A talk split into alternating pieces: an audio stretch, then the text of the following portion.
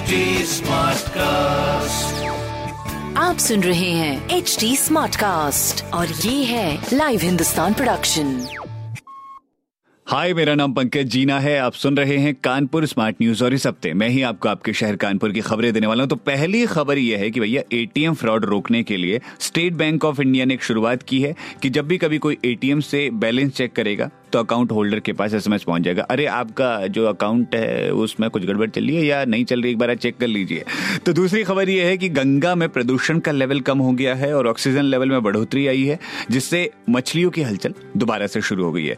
तीसरी खबर यह है कि 102 मोहल्लों की जल निकासी समस्या अब दूर हो जाएगी और इसके लिए नगर निगम आठ दशमलव पाँच करोड़ रुपए इन्वेस्ट करने जा रहा है। तो ऐसी खबरें जानने के लिए आप पढ़ सकते हैं हिंदुस्तान अखबार। कोई सवाल हो आपके मन में तो ज़रूर से पूछेगा फेसबुक इंस्टाग्राम एंड ट्विटर पर हमारा हैंडल है at the rate S T smart cast और ऐसे ही पॉडकास्ट सुनने के लिए लॉग ऑन करिए W W W dot S T smart cast dot com पर।